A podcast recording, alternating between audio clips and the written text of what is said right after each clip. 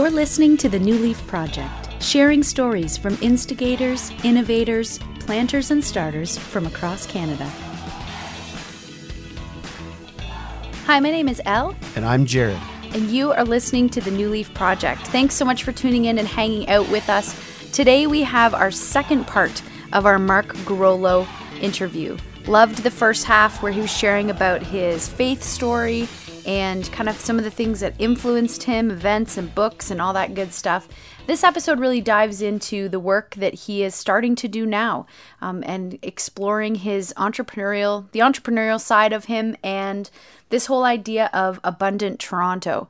And I'm really excited about the work that he is starting to do. And just to kind of give you, I don't want to give away all the greatness of the interview, but I just want to give you a summary of his idea of this idea of Abundant Toronto. And really, it's an initiative for Torontonians to be connected by a neighbor or two on each street who will initiate casual conversation with each household, learn about their neighborhood, essentially have these household interviews, find out what these neighbors want to join in with, activities and interests, skills, ability that they're willing to share with the neighborhood, and really giving Christians this tangible space to get outside of the walls and really understand. He talks about next door as it is in heaven. And I love this idea of being a street connector and having these abundant neighborhoods. I just thought it was great. And you have the name of the gentleman that he had originally found about this idea from? Right. So this is a book and a project that's happening in Edmonton. So the book's called Abundant Community, if I have that correct. I think it is.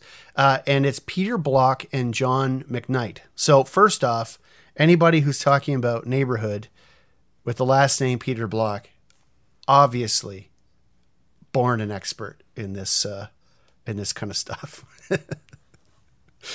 Okay, that was a bit lame, but... No, it was good. It was good.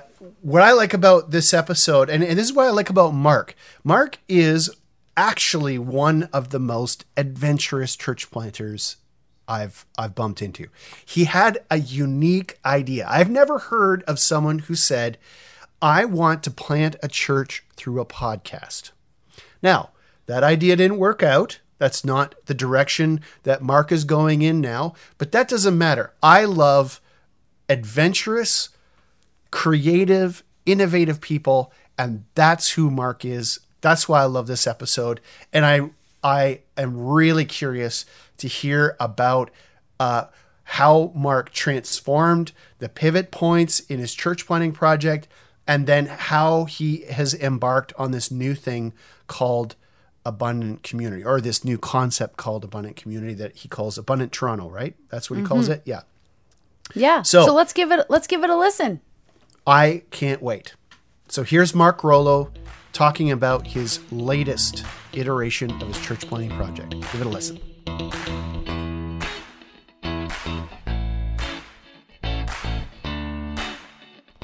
So from what I hear you saying, so you've gone through this process, you're kind of at the end of WikiGod, this 2-year process, and so now you find yourself in this place where you're thinking about a new opportunity and something, it sounds like, that you've created from scratch. Tell me a little bit about Abundant Toronto. Yeah, I would have to kind of start with going from thinking it was a community that would be in my living room and we'd be studying the Bible. But frankly, the only thing I'm qualified in life to do after an MDiv, where I studied Hebrew and Greek extensively and received preaching awards and... it's like, this is what I'm wired to do, or I think it's what I was trained to do, not exactly what I'm wired to do.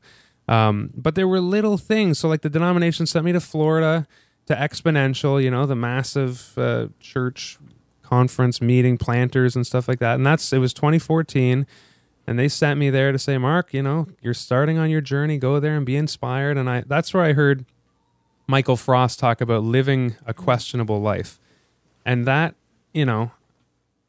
really, really rocked me, because I was convicted on two fronts, and this is exactly what he said. If you're living a Jesus ethic, a Jesus following life, but nobody's questioning you on it because your community is so homogenous that you're all doing it, you're doing it wrong, because you're supposed to be salt and light. It's an indicator that if nobody's questioning you about your life and why it looks different and right, you know, what following Jesus is, how it's unique and why it's useful, and you just kind of are doing it by rote and you're doing it wrong. So there was that convicted me because I was firmly planted in the Christian bubble. I have not had a single non-Christian friend because I moved to Toronto, started going to seminary, started in the pastoral leadership track, became a pastor at the meeting house, and you just kind of get sucked in. So I was like, okay, strike one. And then he said, you know, conversely, the other side of that is if you are, you know, not living a questionable life, and you do have some non-Christian friends, and your life looks exactly the same as your next-door neighbor, all the same, you're spending your money the same, you do the same stuff, you have the same values, you look exactly like your neighbor, and you have this frenetic church attendance schedule on top of that. At least they get to relax on Sunday, but you've got like this full Sunday slate. Your life, not only does it not look redeemed or reconciled or you know, but it also looks arduous and unattractive to your neighbors. So I was just like, well, that could be me too. So Michael Frost kind of got me on this questionable life, thinking about that. That's early 2014. And then I, you know, heard Hugh Halter talk. I read The Tangible Kingdom. A lot of people had read that book. I hadn't yet, where he talked about being a friend of your neighbors. We theologized that word. But he said, like, no, like your literal neighbors. Like, how many do you know? And I was like, I maybe none. I know like a couple of names, but none really. And so that got me thinking, like, what is there something to getting to know my neighbors? Then I went to Vital Church Planning Conference, and I heard Karen Wilk talk. She wrote a book, Don't Invite Them to Church. This sense that we outsource all things about Jesus or having real conversation. We just outsource it to church. We invite people to church and hope that they hear a really rousing sermon that privately after they'll bow their heads and get their stuff straight with God, and we won't really have to talk about it because it's kind of awkward. Well, she talks about bringing that into the back deck, into your parties, into your house, into your living room, into your hangouts with neighbors, and learning how to talk about Jesus and salvation and sin and all those words that are no longer relevant to the average person. How do you contextualize that stuff to people who have no frame of reference for that, or even have a negative frame of reference? And again, I was like, wow, I am just not suited to doing that. So all this stuff is happening while I'm podcasting, which is, you know, again, why I had stops and starts and turns and things like that. I went to... Then I read the real ultimate book that changed everything, The Abundant Community by Peter Block and John McKnight. I kept hearing about it, and so I read it for myself, and it really, really was the start of the change of everything, I would say. They talk primarily about moving people from being consumers to being citizens, this idea of scarcity that kind of plagues our Western urban context, where we have to keep buying things and acquiring things and outsourcing our lives to systems. They talk about how systems are important, but they're up to a certain limit. Like a nurse takes really good care of you, but at the end of the 12-hour shift, he or she, you know, has to go home to their lives. Same thing with taking care of our senior citizens, whatever it is, childcare. We keep kind of turning everything over to systems as opposed to harnessing the kind of messy relationships and skills and talents and passions that are literally in our neighborhood all around us. So that really started the ball kind of rolling for me. A couple of other things happened. I mean, you know, listen to the 2 years of podcasting. But one of the real significant things that I kind of retroactively came rolling into my head was Rick Tobias in episode, I think, 8 of WikiGod. So like right near the beginning, he talked about how Yonge Street Mission got started. He had no idea what he was doing. As a really young man, he came in from, you know, the Maritime Provinces onto Yonge Street, Toronto to take charge of Evergreen. And he didn't know what to do, so he went and talked to a Catholic priest that was on Yonge Street running a Catholic mission. And he said, what do I do? Like, how do I be, what programs, what projects, what should I start doing? And the priest, Father Joe McDonald, he told Rick, he said, just pastor the people of Yonge Street. And Rick said, well, what if they don't want to be pastored? And Father Joe McDonald said, they don't have a choice. If you decide to pastor the people, then they're going to get pastored. Now, they can reject your care. They can turn their back on it. They can scoff at it. But you're the one who decides if people get cared for, if they can feel care.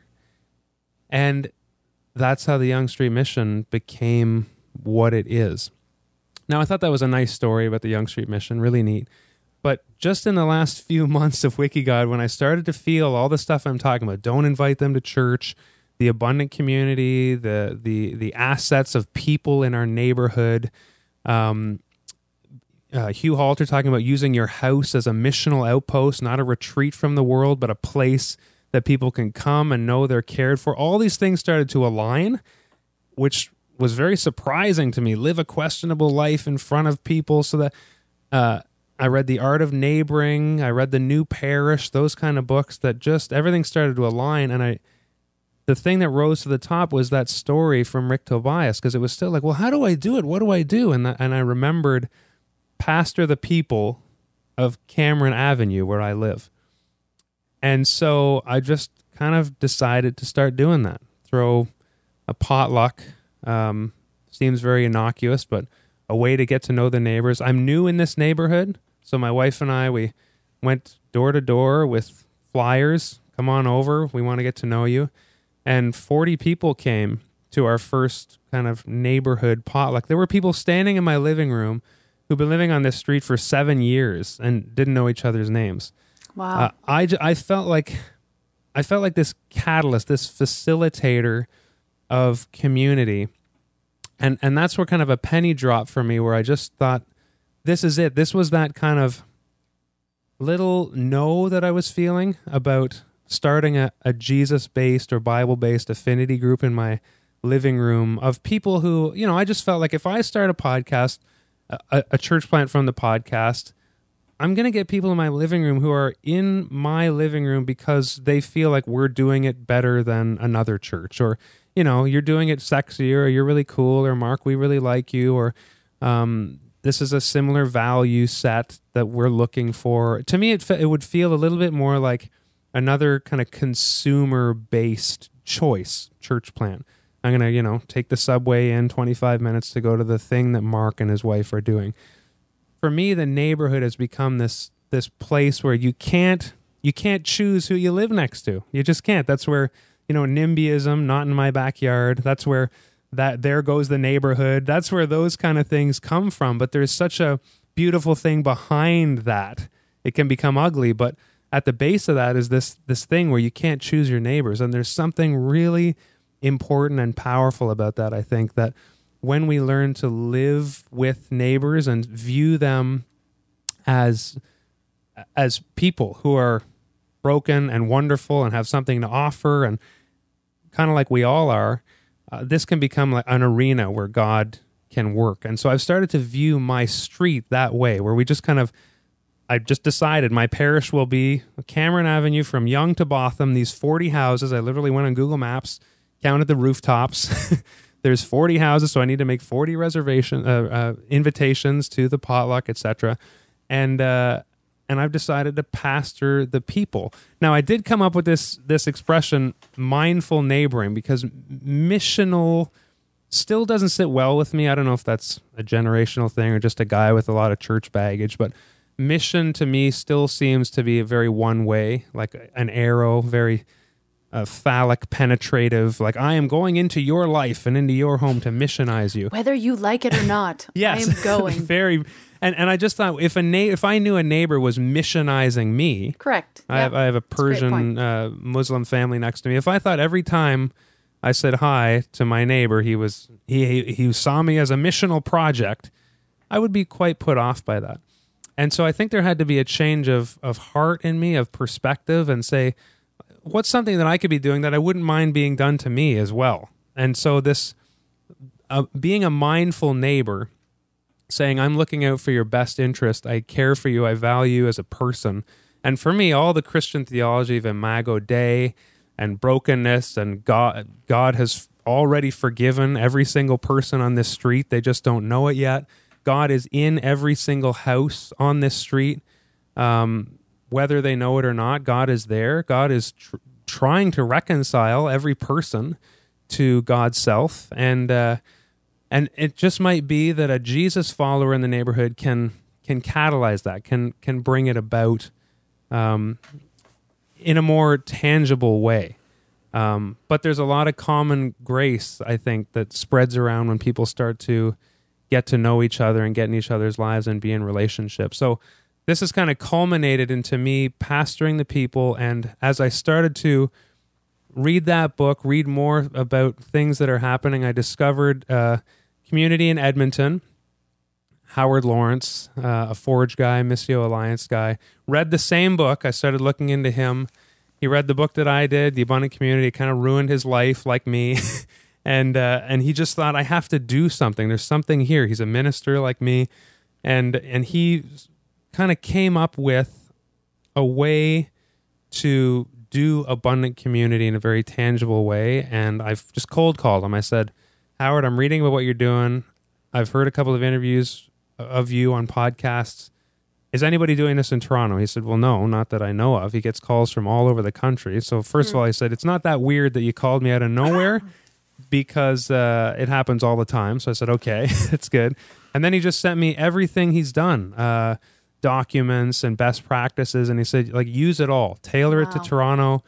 It's not an organization or institution or whatever. Just use it, change it, and report back, and let's work together. So I've taken what's happening in Edmonton, they call it the Abundant Community Initiative Edmonton, and I'm starting it in Toronto, in my neighborhood, piloting it, talking to city councilors about it, talking to anybody and everybody I can about implementing what they're doing in Edmonton as tangible, abundant community stuff. So I don't know if you want to... now I can start answering your question, I guess. What is it, Mark? That took like 10 minutes to position myself to answer your question. It was a great setup. Is that all the time we have? That's all the time we have. It was a great setup. And close.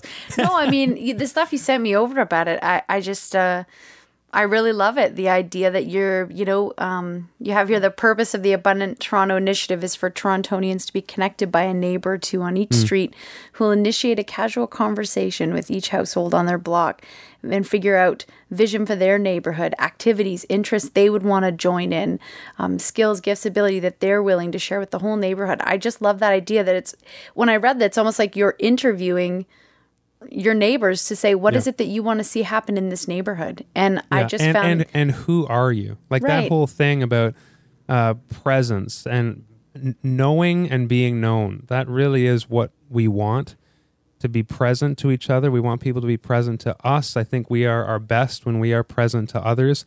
And so when we have potlucks and block parties and things like that, that's great and it's important. But there are always going to be people that don't come to those things. People who feel like they're too messed up or they're physically unable or they're just massive introverts and things like that freak them out. When I read what Howard is doing in Edmonton, this idea of going house to house to house, you're not cold calling, like kind of JW style.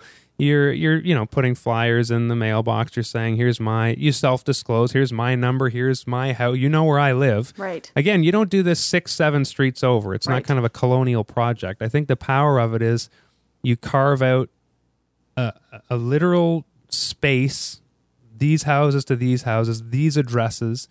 I'm going to decide to care for these people, and you get about the business of doing it. The power is going from house to house and having that conversation. Who are you? What do you like to do? What are your passions? What's your experience? What do you have to contribute? Would you like to contribute to the neighbors? What Howard found in Edmonton is inevitably people say yes and start to share. And the kind of top two ailments in our society, as you know, study after study is showing, loneliness and mental health. So this to me is the way for the church to really address the malaise of kind of what we've done with our consumerism, with our garage doors, with our no front porches, with all the ways that we have slowly started to disconnect from each other. And I think we're at a like, oh crap moment in society saying, we are not connecting, we're lonely, we don't have friends. I mean, again, newspaper art, I'm like a crazy scrapbooker now with the scissors and the newspaper. I'm just like every article, and they keep coming out. We're lonely, we're over-medicated, we don't have friends, we don't have people we can call. In England's always ahead of Canada on the kind of social curve. They've seen this as such a mental health, a public health crisis, that they now have a federal money is going to a helpline, not for crisis, not for suicide. I mean, there is that, but this is a friends line where at the end of the day, if you've got nobody to talk to, you just phone and the person says, tell me about your day. I mean, it's gotten this bad that we don't have anybody to talk to about our day, especially seniors. Like 60% of seniors live alone, nobody to talk to, no friends, and they have so much to offer. They have a lifetime of experience, gifts, skills. When you find those people on your street and say, what can you contribute? I know there's a few on my street, an artist, a woodworker, people who came to the potluck and just started telling me what they're capable of doing, what their life experience, what they could share. I built my workbench in my garage, a 90-year-old man. That was my first project. I'm like, I want to get into woodworking. A 90-year-old man like taught me how to build my own workbench. He was right there with me with the tools and stuff. So a lot of times these assets, these people with gifts that we overlook because they don't think the same as us, or it can be awkward sometimes. I think the church can be a crucial part of loving people, and you know, Christians need to be loved in return by people, and so we can become these catalysts in our neighborhoods, not just siloing in affinity groups, but discovering that God is literally in the neighborhood, and that excites me so much. And that's where I'm saying I feel like I'm right in the pocket of where I'm supposed to be, especially with what I'm seeing happening on my street, what's Howard is seeing, and all the doors that are opening for me, every step of trying to get this initiative underway, because of those, you know, it's very structured in the sense of I need to find street connectors. Every street has a street connector, somebody to do these house-to-house conversations. That's time-consuming. It takes a while. For 40 houses, it probably takes about 4 months of, you know, when are you free, when are you available? Well, when you have this data, then you start to connect people. And as Howard said in Edmonton, associations start to form. Some of them are political in nature. Some of them are, you know, they noticed the person gathering the data. At 8 o'clock, a lot of people like to walk their dogs. So the 8 o'clock Dog Walkers Club started. And this group of friends... we have a little club. Yeah. So like at 8 o'clock, all people had to do is sync up the time that they would walk their dog. Instead of people going out 8, 9, 10, 30... At 8 o'clock, you'd see all these doors open, the dog walkers on the street, and then they'd go for a walk together, and a little community formed around that. And then things happen from there. You know, I keep hearing we're so isolated, we don't even have the ground level that Jesus had to work with. At least Jesus walked around Galilee and Palestine in communities, villages, where people were out on the street and knew each other, and the word could spread, et cetera, et cetera. Like, we don't even have that. So...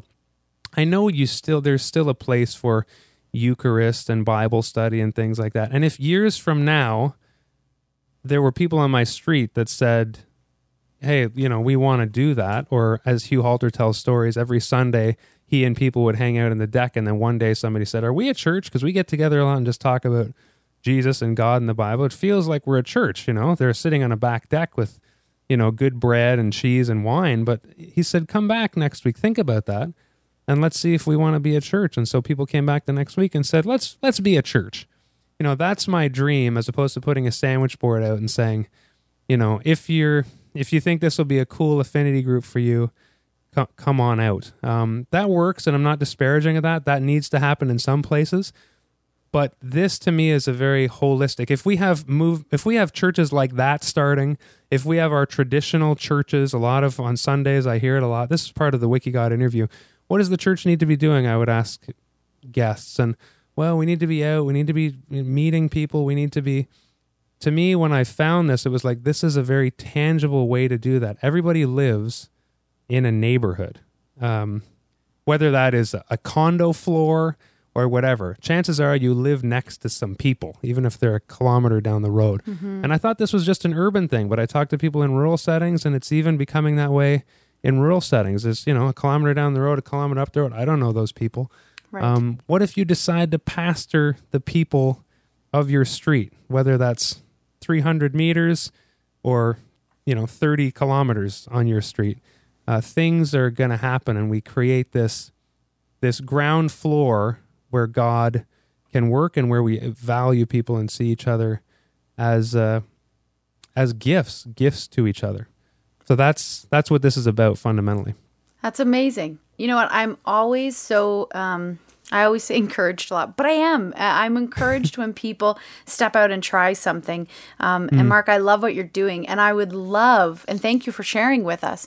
I would love to connect again back with you in 6 months or a year from now and see where this is going, because everything that you're talking about, the idea of next door as it is in heaven, and these ideas of connecting with our neighbors, I think it's incredibly important. I think it's challenging, it's convicting, but I agree. When we talk about where does the church need to go, when we talk about church plants, we're always thinking about this idea of being out with other people, meeting people, connecting with people, and having this idea of, you know, pastoring the people in your neighborhood. I think it's not just a wonderful idea, it's a God idea. So kudos for taking the step. And I'm excited to see where Abundant Toronto goes. So if people want to get a hold of you and, you know, keep up with what you're doing, where's the best place for them to find you other than on Cameron Street? Is that what you said? Yeah. Yeah. Check back on this podcast in 6 months to hear whether or not I'm a cautionary tale or something's actually happening. There you go. As I told you, I don't have a website yet. I didn't want to kind of put the cart before the horse. This is very grassroots right now. I am being asked to speak here and there about it, but again, it's a lot of it. I don't want to say all of it because there are concrete steps. I'm on the board in my neighborhood. They've given me the blessing to do these household interviews, so I'm just starting to do that. But I didn't want to sound like I know what I'm talking about or this is anything yet before It is. I need to. For 2 years, I've just been talking to people, getting ideas, talking, theorizing. So you're catching me at a time where it's like I'm just starting to become a do person, and I'm going to learn a lot of lessons, and I'm going to make some mistakes. So you know, to follow up, whether that's in private or on this podcast in a while, would be fascinating. But I've got to find out: is this anything? And what happens? I need to experience it. I need to do it on the ground. So that's where I'm at right now. We'll tell people to stay tuned then. It's a stay tuned. Yeah, and of course I'm going to, you know, be getting probably a website or something, but right now it's very grassroots, neighbors, and I'm looking for other people to kind of come on board with this and say they want to be a street connector in their neighborhood. So that would be one thing. If you give my contact information and if people hear this and say, whatever their walk of life, this is a thing. You can be an accountant. You can be somebody of a different faith even. But if you say, I think I want to be a street connector. I want to care for the people in my neighborhood. I want to kind of pull together a team of street connectors so we can learn about this together. And ultimately, my vision, hopefully it outlasts me, that whole thing about if it doesn't outlive you, you're not dreaming big enough. Every street in Toronto has a street connector, and so every single household is connected by a street connector all across the city. So right now it's Cameron. Right now it's one street, and I think there's thousands of streets. So there's lots of work to do. Awesome. Well, Mark, thank you so much for your time. We really appreciate it, and thank you so much for sharing your story with us. Thank you. All right.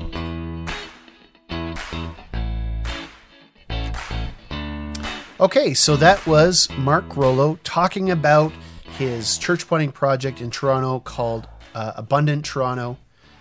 Really fascinating stuff, Elle. I thought that was great. I love the idea.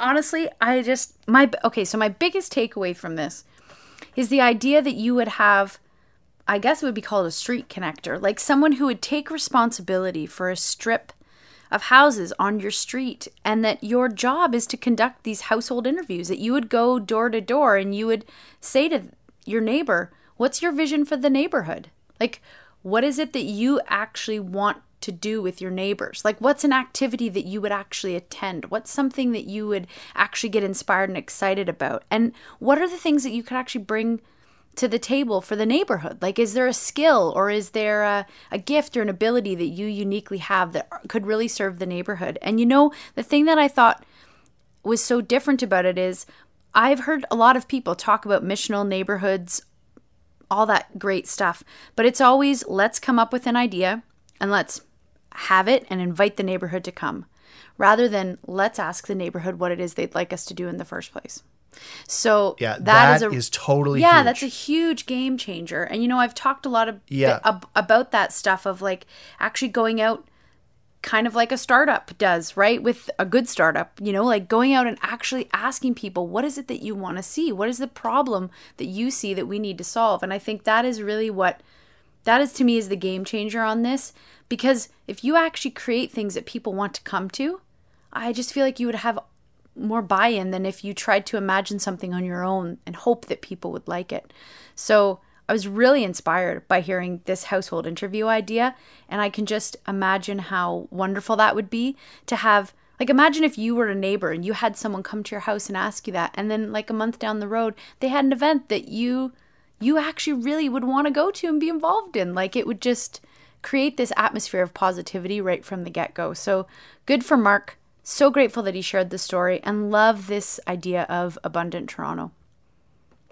This is something we actually start talking about in the church plant design shop. A lot of what we do as church plants, we're in conversation with evangelical Christians, and a lot of church planting, like, value statements and things like that. Honestly, it looks like they've never talked to one of their neighbors, because the ideas they come up with aren't things that I think Canadians are actually interested in. And what I think is so cool, Mark was at one of the very beginning meetings of the New Leaf Network. It was on December 8th, 2015. It was a big meeting for me anyway, and you were there, and my wife was there, and a bunch of denominational leaders, and Mark was a part of it, because I always sensed that Mark got what we were about.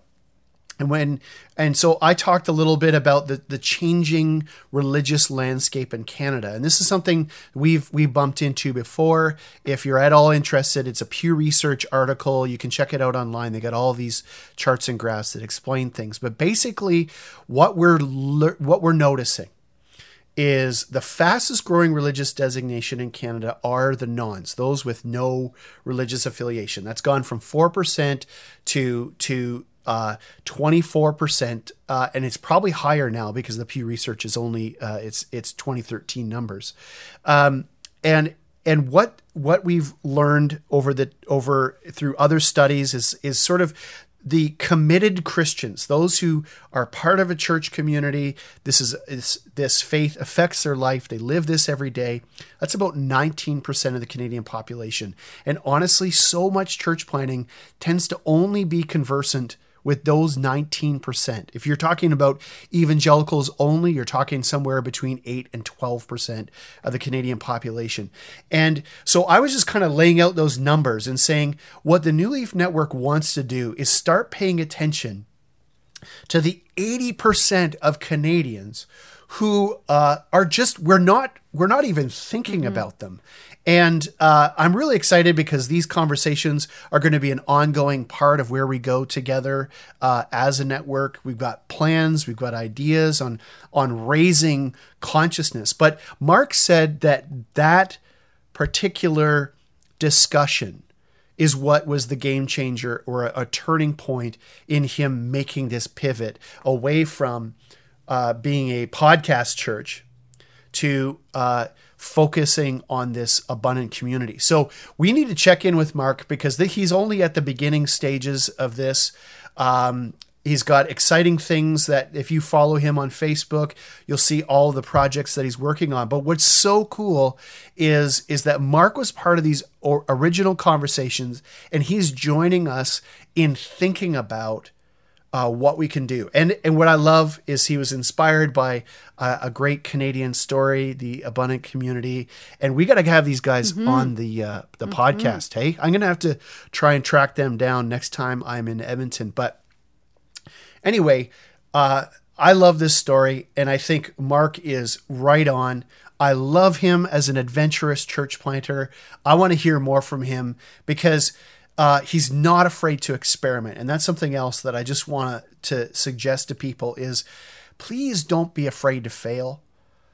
Failure is a huge teacher. And if we only ever do things that have worked before, I think we're going to lose something in our overall creativity. And so what I love about Mark is he's tried stuff and he is sorting himself out. I just love stories like that. So thanks for doing this great interview, Elle. Thanks to Mark for sharing all of his great stories. And thanks to you guys for listening. We have lots going on these days, so stay connected to the website. Talk to us on Facebook. We always post these on Facebook. That's our primary means of communication at the moment. And so check us out. Share this podcast if you like it. Share it on Facebook with your friends. And just keep the conversation going. You never know how one of these stories is really going to positively impact somebody. And I think Mark's story is a great reminder of that. So thanks a lot for listening. Thanks for tuning in. And we'll talk to you soon. Bye, friends. Bye. Thanks for listening to the New Leaf Podcast. You can find us on the web at newleafnetwork.ca or head on over to our Facebook page, New Leaf Network. We have events, workshops, and conversations happening all the time. We would love if you could join us as we share the stories of planters and starters all across Canada.